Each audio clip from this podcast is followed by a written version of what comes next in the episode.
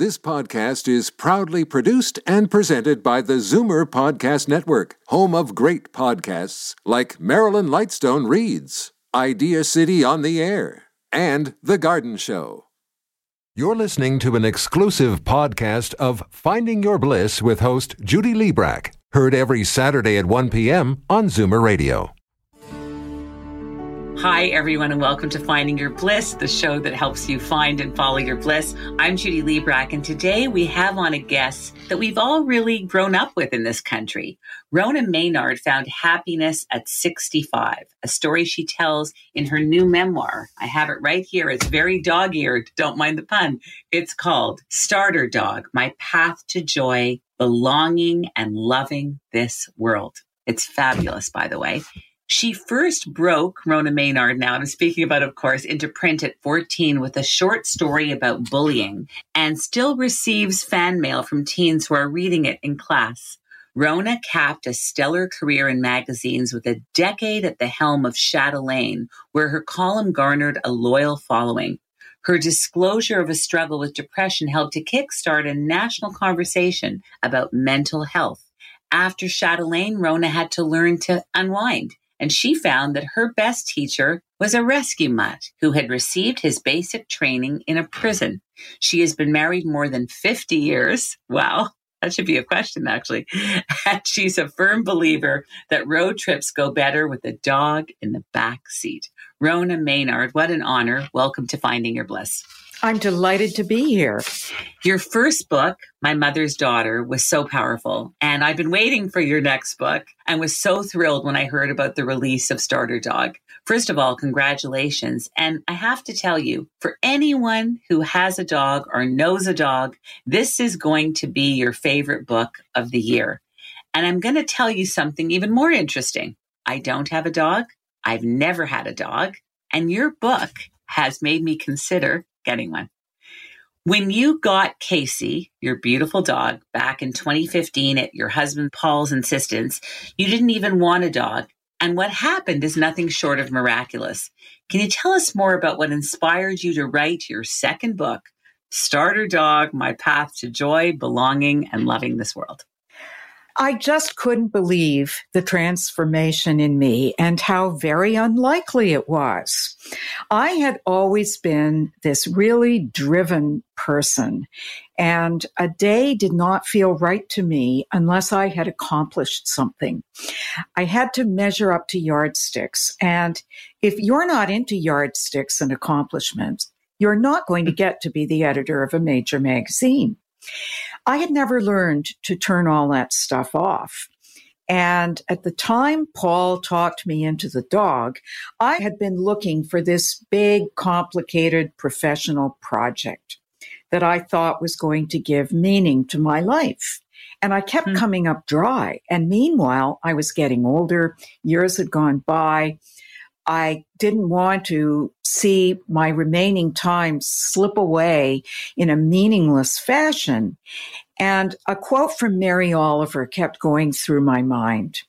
I love her poetry. And she wrote, I don't want to die only having visited this world.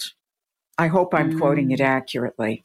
And I was thinking, mm-hmm. geez, I've always been a visitor here and it was staggering to me that the dog, once he arrived, was able to do for me what all kinds of therapists with diplomas on their walls had never done, which is simply to let it go, unwind, savor the moment as it comes to you, and let it float away when it ends. Mm-hmm. He encouraged me to ask myself, not what have I accomplished, but how am I feeling?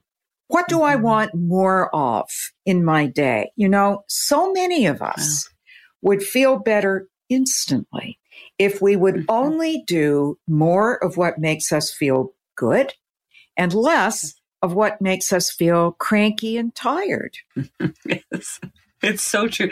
So I just want to say, for those of you who don't know this, and I think many of our listeners will know that you wrote a column, you were the editor of Chatelaine magazine for 10 years, really at the height of its success. And as you've said, to be the editor of such a popular and respected national magazine is no small feat. And as a leader, I would think that at times you had to be stringent and exacting to get the job done. And I feel like Casey, your beautiful dog, has softened you. Oh, he has. Right? Didn't somebody in your Pilates class say, Rona, you look radiant. Are you in love? Yes, she did. It was the, the substitute teacher. And you know, nobody had ever asked me that in my entire life. After I met my husband, nobody ever said, Oh, Rona, you must be in love. Because I was really quite crabby with him. And I remember the first time he gave me a gift it was an eclipse watcher. There was about to be an eclipse of the sun in Toronto. And he found instructions in the Toronto Star and he got a cardboard tube and he made this thing for me. Oh. And he brought it lovingly to the dining hall at Campus Co op where I was living and I was eating with some friends. He presented this to me and I said, What is this? And I gave it back to him. I just did not want to know from eclipse watchers. And as I look back on that moment, I think yes. that was such a cruel thing to do. It was just oh. so dismissive. but um, yes. he stuck with me. He gave me another chance. I'm only bringing this up mm-hmm. because that's the kind of person I had always been. I was always asking, does this make sense? Is this useful to me? Do I care about this? And if I couldn't instantly care, then I didn't want to know. I you was not interested in nature. And mm-hmm. that's something that I talk about in the book. Yes. I basically felt that if humans had not built it or composed it or written it or painted it, it wasn't relevant to me. And Casey became a bridge to the natural world. And as we mm-hmm. walked in parks around Toronto, I found myself noticing other living creatures.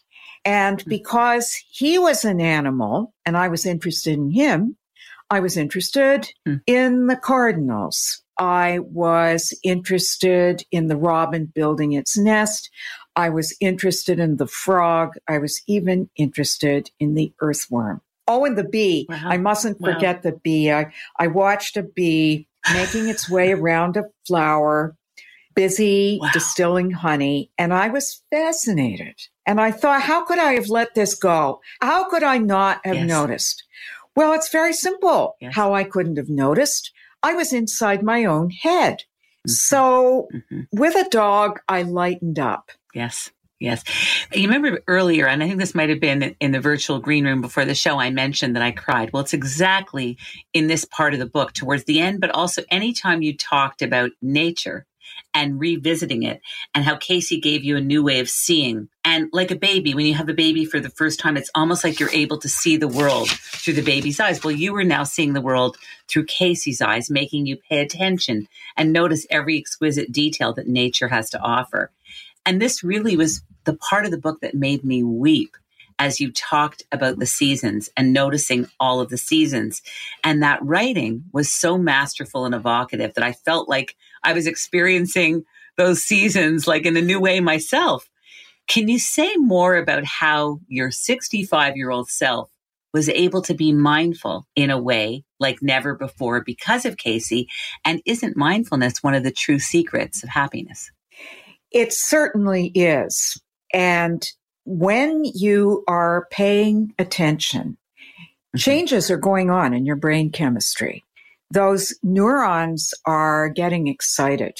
I found mm-hmm. that when I was out walking with Casey and he would stop to pee, I would then stop to look around and I would see some little marvel.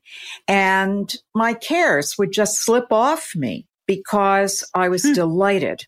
And not everybody who's into mindfulness will do this, but I like to walk with my phone and I take pictures mm-hmm. so that after the walk, if I want to do a Facebook post or write a little essay about what I've seen, I've got a reference point yes. right there. And I will see things nice. when I look at the picture that I have not seen out walking around. It just makes yes. it's a portal. The photo is a portal. I've been fascinated by the research that's coming out now on awe, and that is not awe shucks. That's awe, A W E, as in wonder. It's Yes, related. yes. It's related to mindfulness. It's not quite the same thing. Yes. And it is the sense of being part of something greater than yourself. So this is what you Yes. feel when you're lying on the grass looking up at the night sky. You might see it when you're looking at a tree that is blazing red in the autumn. You might Mm. experience it when it's a gray day and it's cold and the first crocus is coming up. Mm. And there it is, Lovely. right at your feet.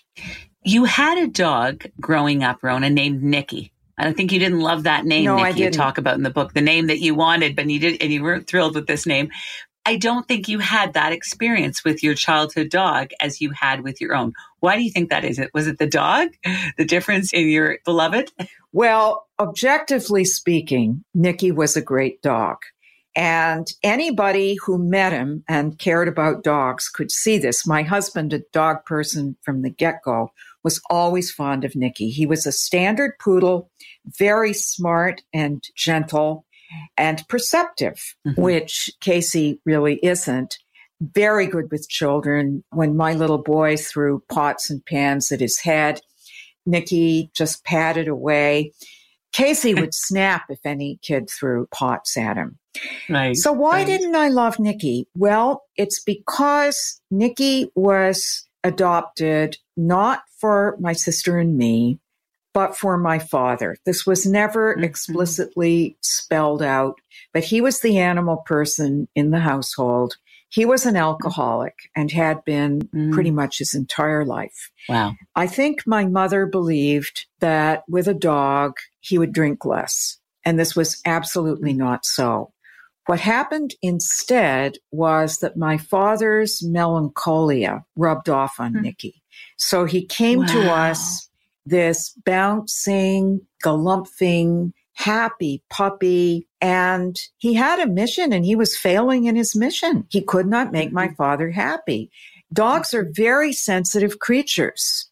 He became a morose dog, still a very sweet dog, but sad. He was so sad. Mm-hmm. He was at when he was outside, he always wanted to come in. When he was inside, he always wanted to go out. Mhm. So Casey might naturally just be a happy dog, but I would put forward then that Casey sensed your happiness as a couple and Oh, the happiness yes. in your household, Yes. right? And hence it was even more happiness. Dogs know what's going on. Yeah. And Right. they will internalize it. And I think they are also capable of feeling that they've messed up in some way if their human isn't happy. Mhm. So Casey is a thoroughly ordinary dog. He is no smarter than anybody else's dog. He's less smart than many, as far as I can tell. His only trick is catching a banana chunk in midair. But that is what is so wonderful about him. My sister and I were raised to believe in an academic home where everybody was writing and painting, that Mhm. achievement was all. Yes. And Casey is just into happiness. Into so happiness. he undid all that childhood teaching that my sister and I got, where we thought we were there to burnish the family honor in some way by winning writing contests and getting good marks in school, mm-hmm. getting into a good college. I didn't get into a good enough college, and that was a crisis in the family. But a dog like Casey doesn't care. He never asks himself as he passes a window that is shiny and bright outside. Hmm.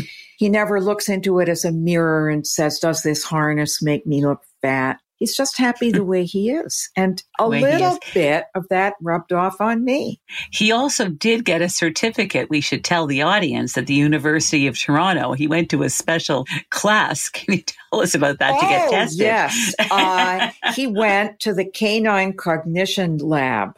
Yes. Now, this is where they perform experiments on how dogs think. Dogs are put through their paces. They're given little puzzles to solve. And the idea is not so they can tell you how smart your dog is. Right. It's so that they can learn more about how dogs think. Yes. Casey absolutely loved it. I this little lab was tucked away in the basement of the building where Paul and I used to take our classes at University College. And he will do anything for treats. So they want what they call food motivated dogs. Well, Casey's yes. mostly beagle, and any dog person knows that beagles are totally food motivated. I yes. should tell you that this lab has since moved to Brown University. We don't anymore have a dog lab in Toronto, but quite a few universities across the country do have them. I think UBC may have them. That's so interesting. I know one of his favorite words is dinner, and you talk about that in the book, and you say it in a special way. How do you say it? I was trying to imagine oh, how you say I it because he gets very how- excited. Casey, do you want dinner? How about dinner?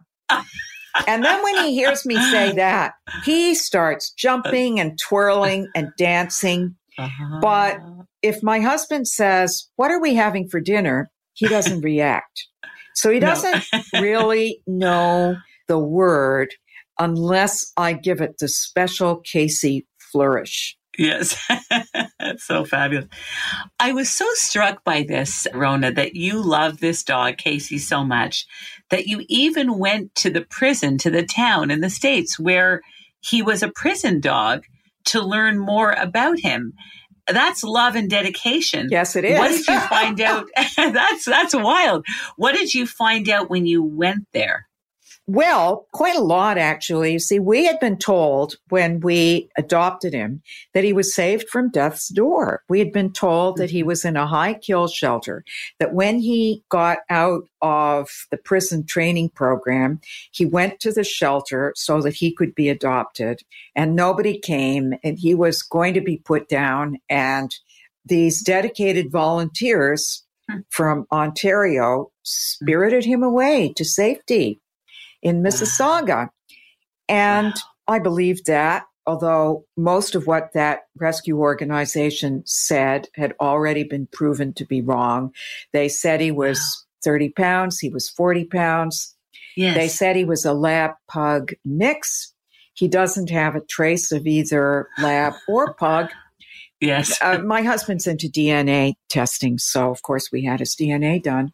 And then when we got to the shelter, the woman there not only remembered him, which staggered me because how many dogs would she see passing through? Of course. She said they were a no kill shelter. Wow. And she was mystified as to why we had ever been told this. Now, I was very glad that I got to see the shelter. Mm-hmm. When I was there, a family came in.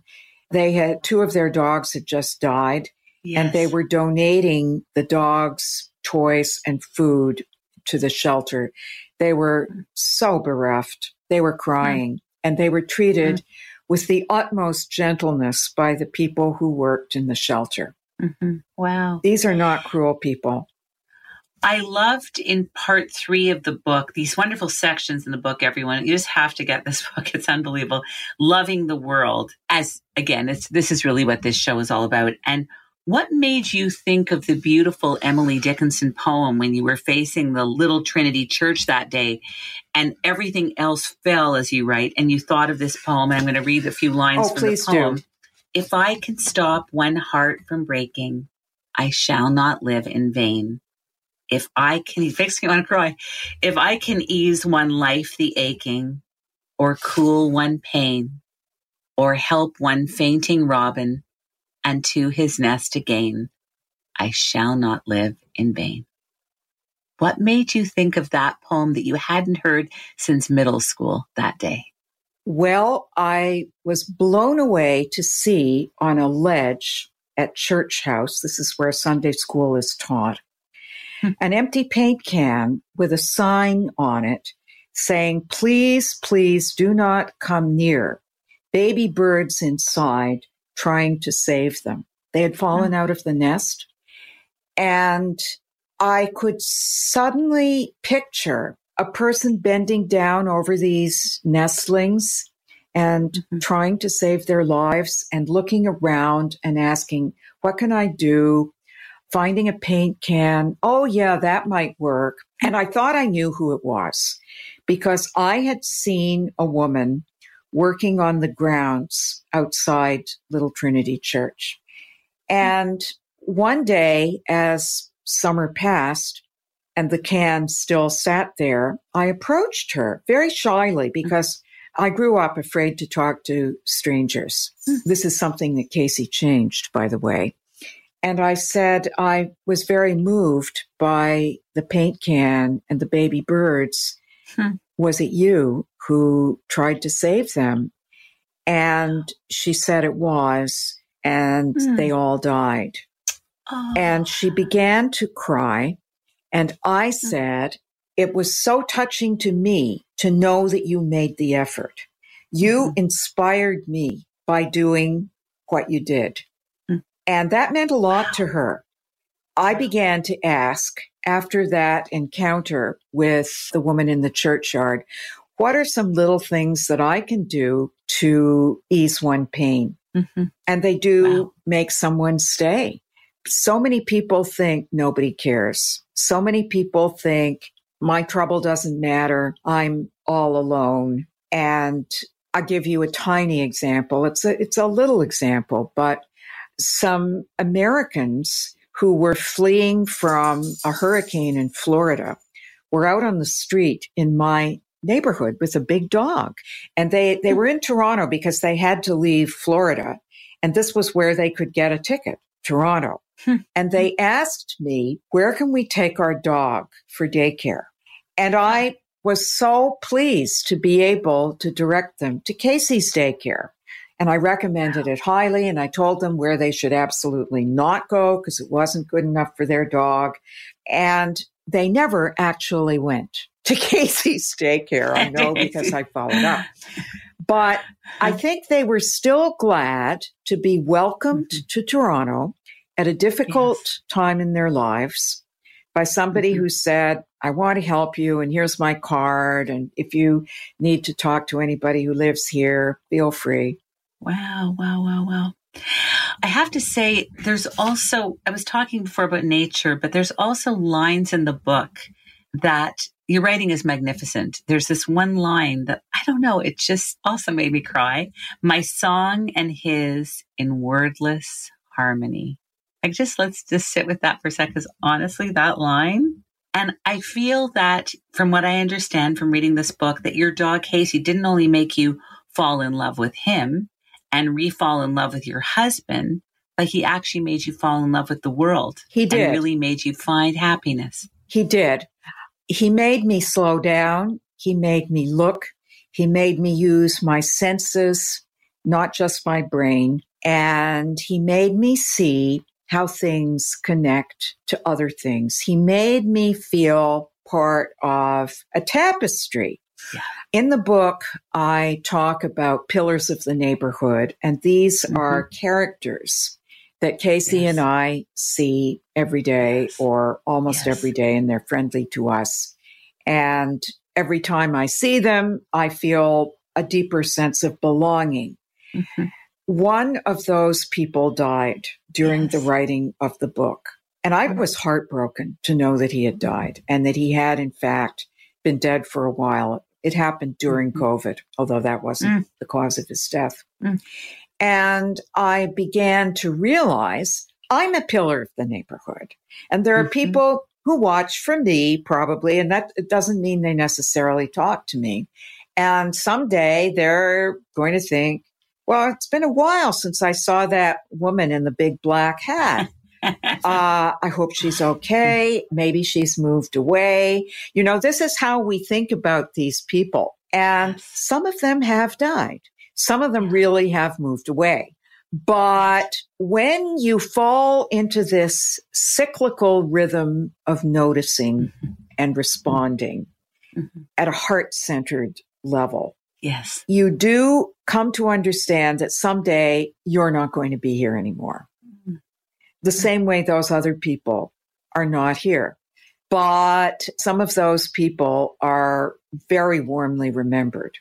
Mm-hmm. The man who died was in a wheelchair. Yes. And he couldn't have a dog of his own, but he rode around the neighborhood dispensing treats to dogs and making yes. dogs happy. And when a dog is happy, I'm happy. Yes. He understood that. Yes. Wow. I think you said in the book that you might have talked to him for all of half an hour in all yes, of your interactions, in but it didn't matter. Because we had a meaningful connection.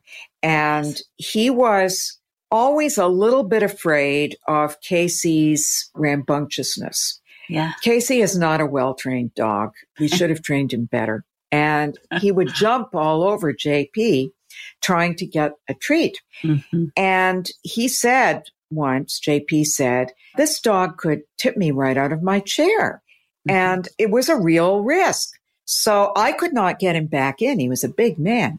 And we found a way that he could do this safely because he did not want to miss the pleasure of giving a treat to this jumping, dancing, hopping dog who was just transported by a milk bone.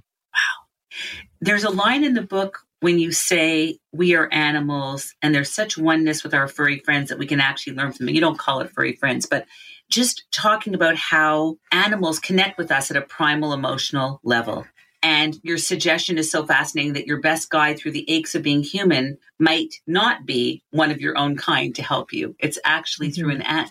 You, you get help from an animal that you could not get from another human, and that we're all animals. We're all animals. I describe in the book how my father used to say to me when I was a child, You know, Rona, we're all animals. People mm-hmm. are animals. And I argued, yes. I, I just wouldn't believe it because I thought, well, people are smarter than animals. We were not animals. And my father, although a very determined and articulate man, just gave up in the end. But I did get a sense of myself as an animal among animals, taking care not to hurt the animals mm-hmm. that we met. Mm-hmm. And watching them do their animal things, watching a robin build its nest from day to day is just the most fascinating and beautiful thing. Right. You have to take the time to be quiet and mindful mm-hmm. and just experience because we're so busy doing that we're not ever being. That's right. Right? This makes such a case for being.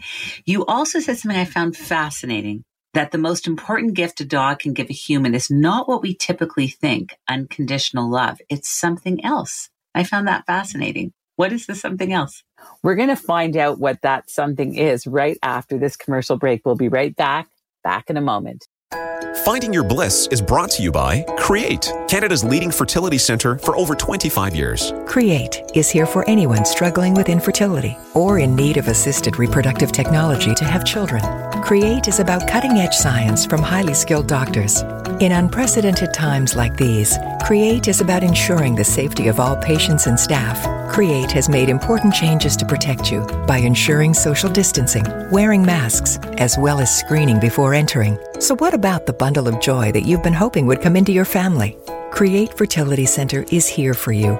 Visit createivf.com to keep up with the latest changes and learn about Create Fertility Center's comprehensive care for every fertility journey. Keep safe and healthy during these challenging days, remembering that life is about moments that we create together.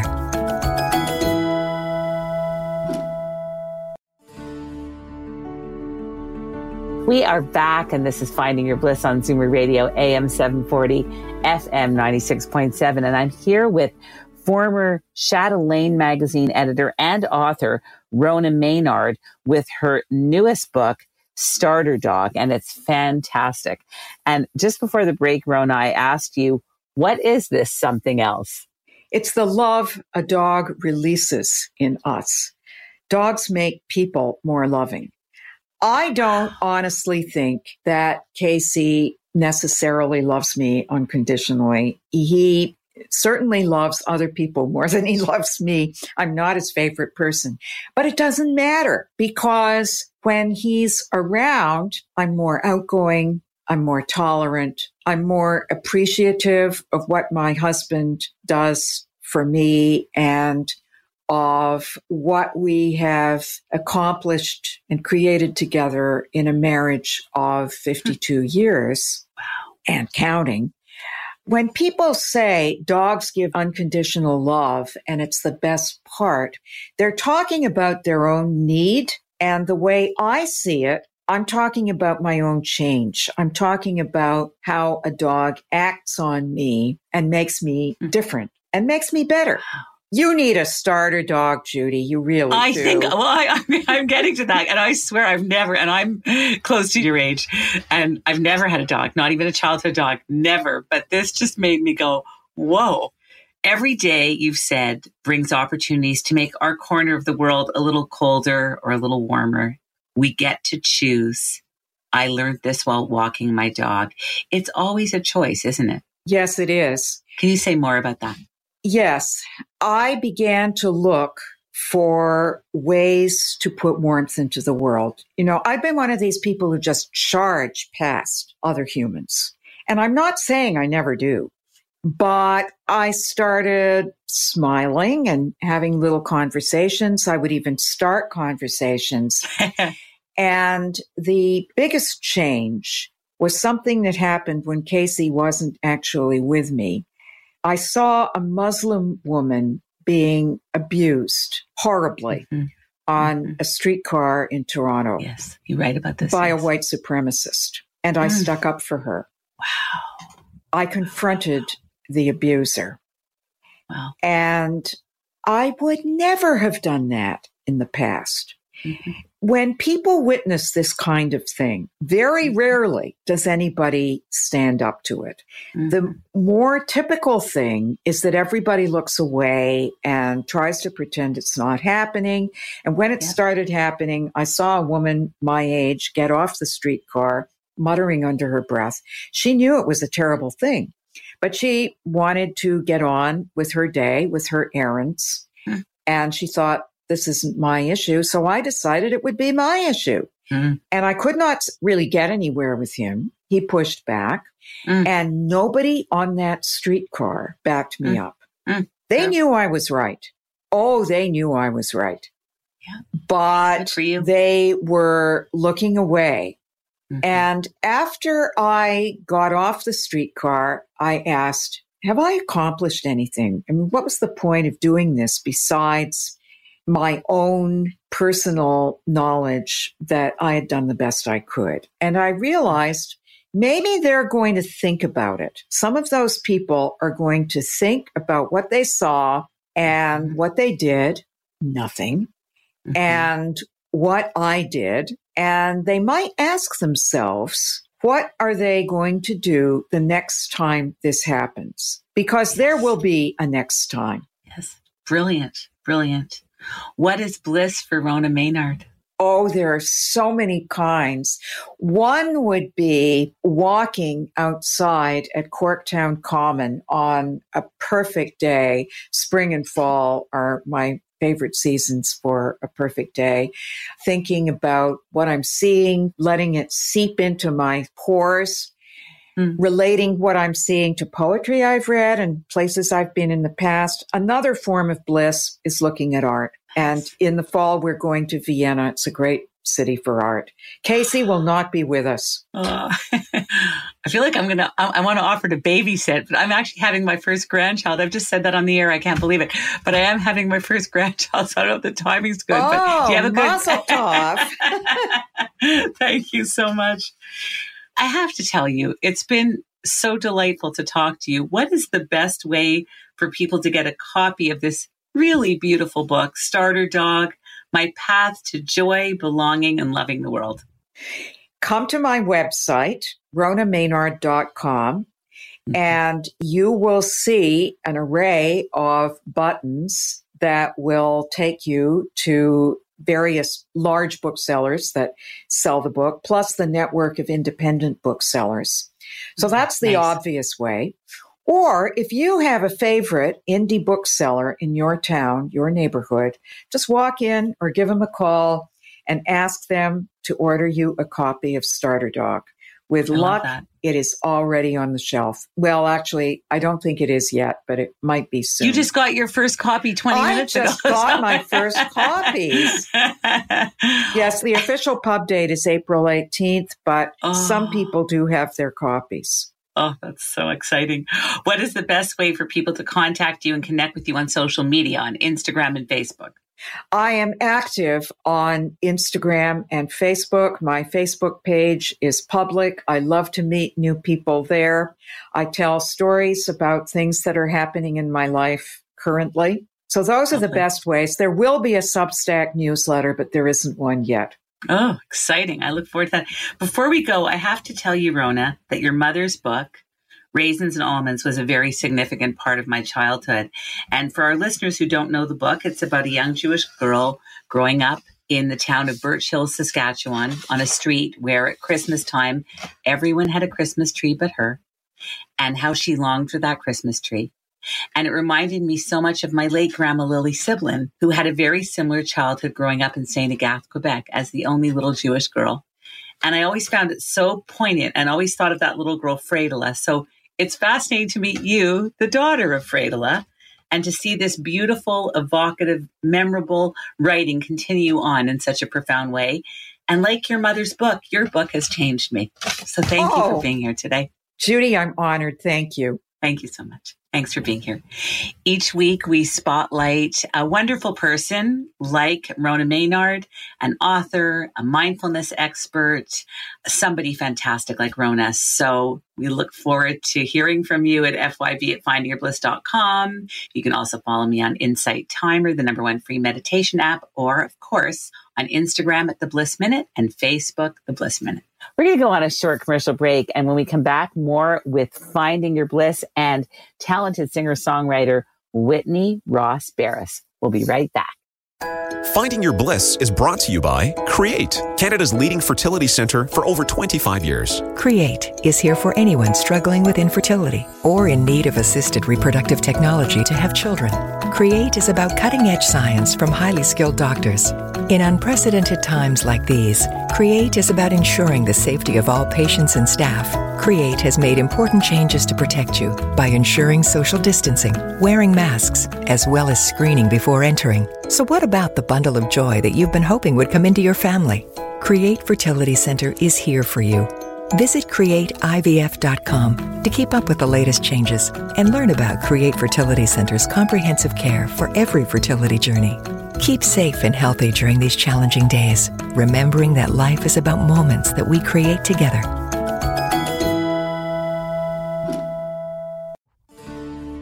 We are back, and this is Finding Your Bliss on Zoomer Radio, AM 740, FM 96.7. We're now joined by talented jazz singer Whitney Ross Barris. So, part of the Toronto jazz scene since 2008, prairie born, Ontario based jazz singer Whitney Ross Barris has quickly built a respected name for herself amongst players and listeners alike.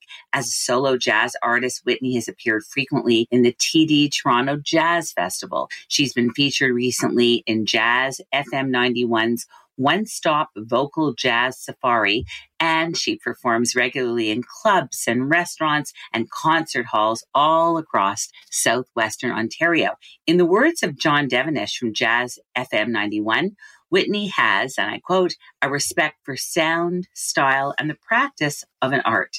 Throw into this the mix of an influencer's list as rounded and iconic as these names Chet Baker, Tom Waits, Louis Armstrong, Anita O'Day, Mel Torme, Marvin Gaye, Oscar Peterson, and then further stir up the ante with a background in theater. I loved hearing about that. And you're in for the spirited original artistry of Whitney Ross Barris with her almost 20 years of experience as a professional theater actor as well. And she's been in shows, and I've seen you in some of these shows Assassins, Birdland Theater, Cavan Blazers, Fourth Line Theater, Gory Story, The Thistle Project, Stormin, and many more. There's a Norwegian one that I can't pronounce, but you can tell me about that one. yes, I will tell you all about that. Whatever you want to know. And, uh, and Whitney also brings an engaging and fearless approach to solo jazz singing. Ori Dagan from Whole Note Magazine says that Whitney tends to make one roar with laughter and shed a tear in the same set. Always in the moment and hotly swinging, she is one of my very favorite jazz singers in this town. Since self admittedly bluffing her way into songwriting, Whitney's compositions and lyrics have appeared on stage in Wojciech, Red Light District, on film, Prodigal Sociable Films, and on increasingly more recordings, and now in her own trio album as co writer with guitarist Nathan Hiltz, Bright Lunch Trio. On the heels of her self produced debut EP in 2009, and we're going to be hearing a song from that later on in this segment.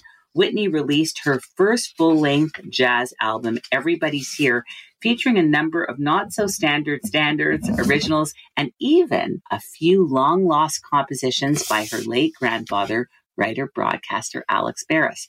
Hmm. Her second album, this one self titled with the Bright Lunch Trio, the jazz trio with guitarist Nathan Hiltz and bassist Ross McIntyre, was released in late 2017. The album features all original music by Whitney and Nathan and was six years in the making. Whitney calls Uxbridge, Ontario home while she whiles away the tedious hours chasing her three adorable children and trying to sneak in a moment or two alone at the piano to work out a melody or 12.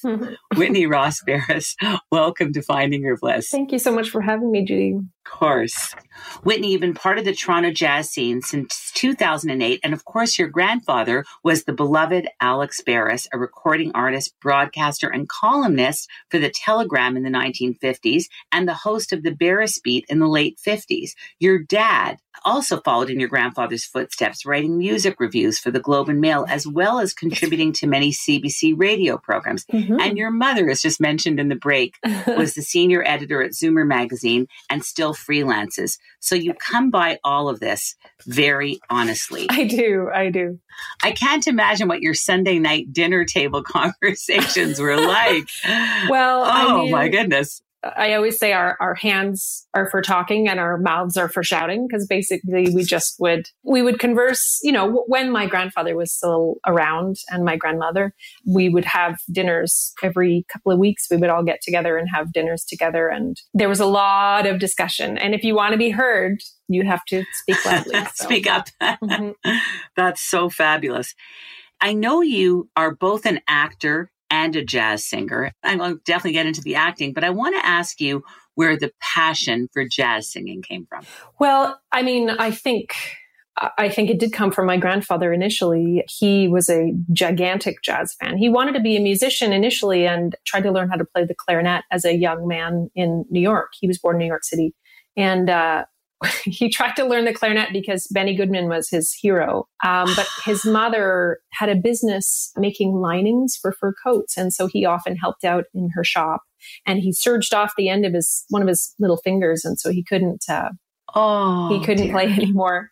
But he sang and I, I actually didn't know he was a singer until he was gone. I found some recordings that he had made in the forties and um, so I, I, guess I get it. The singing part of it I get from him, and music is something I've always. I mean, the radio has always been on in my house when I was growing up, and it was music, or mm-hmm. it was CBC, or or you know CJRT or something like that. So there was always music around. And I guess I just initially I when I decided I when I had the privilege of going to post secondary education, I had to choose whether I was going to do theater, which I loved, or music, which I also loved. And so I chose theater and that's what I studied, but I ended up transitioning kind of to the other side of it when I was uh, in my late 20s because wow. I don't know, I guess I just I I don't know if you you had that when you were in your late twenties. wasn't It's not like a midlife. Crisis. I guess it's like a quarter life crisis, where you kind of are at a point where you know you maybe want to have a family, or you maybe want to like ch- change direction with whatever direction you were going in. And I felt a real draw toward music and a sort of you know something I hadn't done that I needed to do, and so I started learning more about being a jazz singer and jazz itself and making music and not that I transitioned out of being an actor. I just sort of expanded my professional realm, I guess. It's so interesting because what I love about your story also is that you did what my daughter did. You studied theater at Sheridan College in Oakville yeah. and one of the best performing arts schools, not only in Canada, it's actually considered in the world. Yeah. And not long before that, you won a scholarship to study theater in Norway for a year performing Shakespeare in Norwegian. Yeah, How would you describe that? I mentioned that off the top because I couldn't read that name properly. So I wanted okay. you to say, no, well. no. So it's, so it was, um, it's a school called Follow Folkehøyskole, which is like um, basically the people's school. it's a bit yes. like the Banff Center of Fine Arts in that it's a, it's sort of a ah. post secondary place where you can kind of hone your skills and you don't necessarily get marked on your whatever you're producing, but it's more about just showing up and doing it. So I randomly got this scholarship through the Durham Board of Education, where my high school was in Uxbridge. I was actually in Port Perry, but we were offered, me and another, I and another student were offered a scholarship following a visit that the Norwegians had just had with the Durham board. And um, so they offered these scholarships. Oh so my goodness. and this actually like woman who, who had Norwegian family, she was a dancer and uh, we we both got to go and so I studied music when I was there and and we did theater as I did theater as like a minor and they put on a production of The Tempest which was in Norwegian, which was, I mean, I, I didn't really speak Norwegian. I was learning, like we had a class where this poor man would try to teach us Norwegian. And she, my friend Kristen, who was the other Canadian who went, had family in Norway. So she actually was fairly fluent, whereas I was like no mixing it in with French, and I was just very bad at everything. But anyway, do you remember a line? Do you remember a line from that piece? I don't remember. I don't remember anything from that, but I do remember. I brought back the Norwegian birthday song, so whenever it's anyone's ah. birthday, I sing the Norwegian birthday song to them. That's fabulous. Yeah. That's so great it's fascinating to me. You've done so many things. I have to have you back on for a longer time because sure. there's so much I want to talk to you about. You know, uh, I find it fascinating that you live in these two lanes as a jazz singer right. and as an actor. I mean, mm-hmm. quite fascinating. I don't know a lot of people like that. So I'm wondering, does one inform the other? How does that work? Yes, absolutely.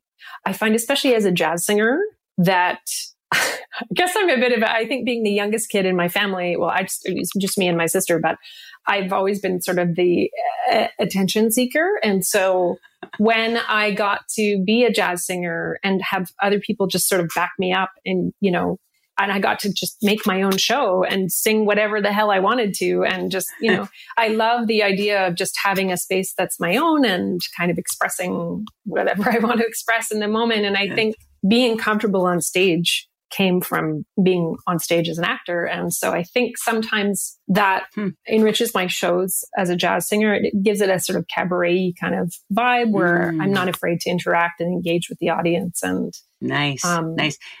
Yeah. And I would even think that your believability as an actor, like saying lines sure. and being so in the moment, it also works with music, right? And yeah, absolutely. and being authentic. Yeah, I mean, because I, I think as a singer, you you have a responsibility, especially with standards, and then anything else that you create on your own to tell a story. I think it's, I think is just as important as your your adeptness as a musician is your ability to tell the story because people want to dance, but they also want to hear the story that the songs hold. That's so great. Well, without further ado, I'm you're a fabulous singer, and I'm really excited for our audience to hear you sing. Thank you. And I was blown away actually recently because it was this morning when I heard you sing the song "I Want the Waiter with the Water" yes. from your album "Everybody's Here." Can you set it up for us briefly? Uh, this is a song, a sort of a novelty song that was written by a pair of twins in late in the 1930s, late 1930s. Kay and Sue Werner wrote it. And I hmm. heard it. Uh, Louis Prima made a recording of it, and I thought it was hilarious, and I wanted to learn it. But then I also found that Ella Fitzgerald sang it in her very early years, so it's a really fun, cute little song. And we had a blast in the studio making it. I got a bunch of dishes from Value Village, and my drummer beat on them, and we broke a few things, but it was all in good fun. So that's so great. Well, without further ado, let's all have a listen to Whitney Ross Barris sing "I Want the Waiter with the Water." Waiter. Due to international copyright law, podcasts are unable to include music. Music can only be played on the hmm. live radio broadcast. Finding Your Bliss airs every Saturday at 1 p.m. If you'd like to hear this artist's music, you can find the link to our Finding Your Bliss SoundCloud in the episode description. Wow, that was so fabulous. You know what? That song makes me happy. That song, it's so interesting. We just did a happiness episode on Libby Znaimer's television program, The Zoomer. And I just thought that song that you just sang just makes you happy. It really is it's great. It's the happiest. Yeah. oh, just fabulous. Thank you so much for sharing that with us. You're welcome just briefly, I know you do lots of gigging with your co-writer Nathan Hiltz, yeah. who you perform with regularly in Toronto with your wonderful Bright Lunch Trio. Mm-hmm. And I'm just wondering if you have anything coming up, or if you could tell us all about that. Oh goodness! Well, I just did. I just did something the other night, which was really fun. Uh, James B did the Caravan of Music oh, over yes. at Old Mill, and that was really fun. We had a blast doing that. Yes, got, that was a Genevieve. Genevieve was in that yeah, as well, right? Gigi, yeah, yeah, yeah. Oh my gosh, it was great. And there were so many great musicians and singers, and oh, oh my god, it wow. was so fun. It was so fun. I wish that, awesome. the only regret was that because I was singing, I couldn't go walk around as much and see everybody. it was such a great night. So I'm sure he'll do it again next oh. year. She got to do that. Oh, uh, as far as what's coming up, it's been relatively quiet because I've been I've just been sort of writing. I've been working on my grant writing actually, trying wow. to get some some support for some recordings. Hopefully at the end of the year. But I've got actually in Uxbridge in June. There's the Springtide Music Festival. And nice. it's it's in its third or fourth year now, and I'm going to do a gig on the June the 9th in Uxbridge at the Urban Pantry as part of Springtide. I put all my that. stuff on my website. All my gigs are always on my website. And what's your website? It's www.whitneyrb.com because most people can't spell my last name. awesome. And what about your social media handles? How can people connect with you and follow you on social media? I'm on Instagram. Uh, my handle there is twhitrb. It's T Wit uh, as in Whitney, T W H I T R B. And then on on Facebook, I think it's something like Whitney Sings or Whitney RB Sings or something like. All But- right. Well, that's That's where I am. And you can find me on YouTube too. There's lots of stuff on YouTube. oh, that's so awesome. Well, everyone, I'm sure is going to be checking out your music because I just loved all of it. I Oh, was thank listening to it, and I was like, I want to play this. I want to play that. it's all it's all great stuff. Good. We we always ask this question at the end of every show. I don't know if you know that, and it is, what is bliss for Whitney Ross Barris? Oh, wow. Well, it's hard to say. I'm a very eclectic person. So there's lots of different parts of me that uh, are parts of my personality. And there's bliss associated with my children and my home life and spending time with them and seeing them really happy. That's really wonderful to see my children thriving and and feeling lots of joy. I think that's wonderful. But I think my favorite thing is to be on stage with, you know, a group of wonderful musicians. And I've been so mm-hmm. privileged to work with so many great musicians in Toronto. And there's something that happens that you can't put on Spotify or capture in a jar that happens when you are playing, whether it's your own composition or a standard, and you are in some part of the stratosphere where you're all connecting on the same level. And sometimes you just play with people who you're inside their head and they're inside your mm-hmm. head, and they just they support you on all the crazy choices you make. And so anything that you do works out and you know that is bliss that's bliss is having having that kind of a group to work with and all being on the same level and having the whole room following it and just being there with you it's wonderful I'm You just made me cry. I don't know why, but Really? you did because that was really beautiful the way you described that. That's what this show's all about, Yeah. right? And you just said it so beautifully. Thank, Thank you. you. so much for being here today. It was great having Oh, you and Finding Your my Bliss. absolute pleasure thank you judy Thank you. What a great hour. I would like to thank all of our wonderful guests, Rona Maynard and Whitney Ross Barris for being on the show today. Also, thank you to Mag Ruffman, Siobhan Kiley, producer Naira Amani, associate producer Olivia Weatherall, audio engineer Juliana Yanuciello, senior editor Lauren Kaminsky, video editor Sierra Brown Rodriguez, audio producer Faz Kazi, and everyone here at Zoomer. And of course, a big thank you to our sponsor, the Create Fertility Center. For everyone here, I'm Judy Librach, reminding you all to take one step closer to finding your bliss. This podcast is proudly produced and presented by the Zoomer Podcast Network, home of great podcasts like Marilyn Lightstone Reads, Idea City on the Air, and The Garden Show.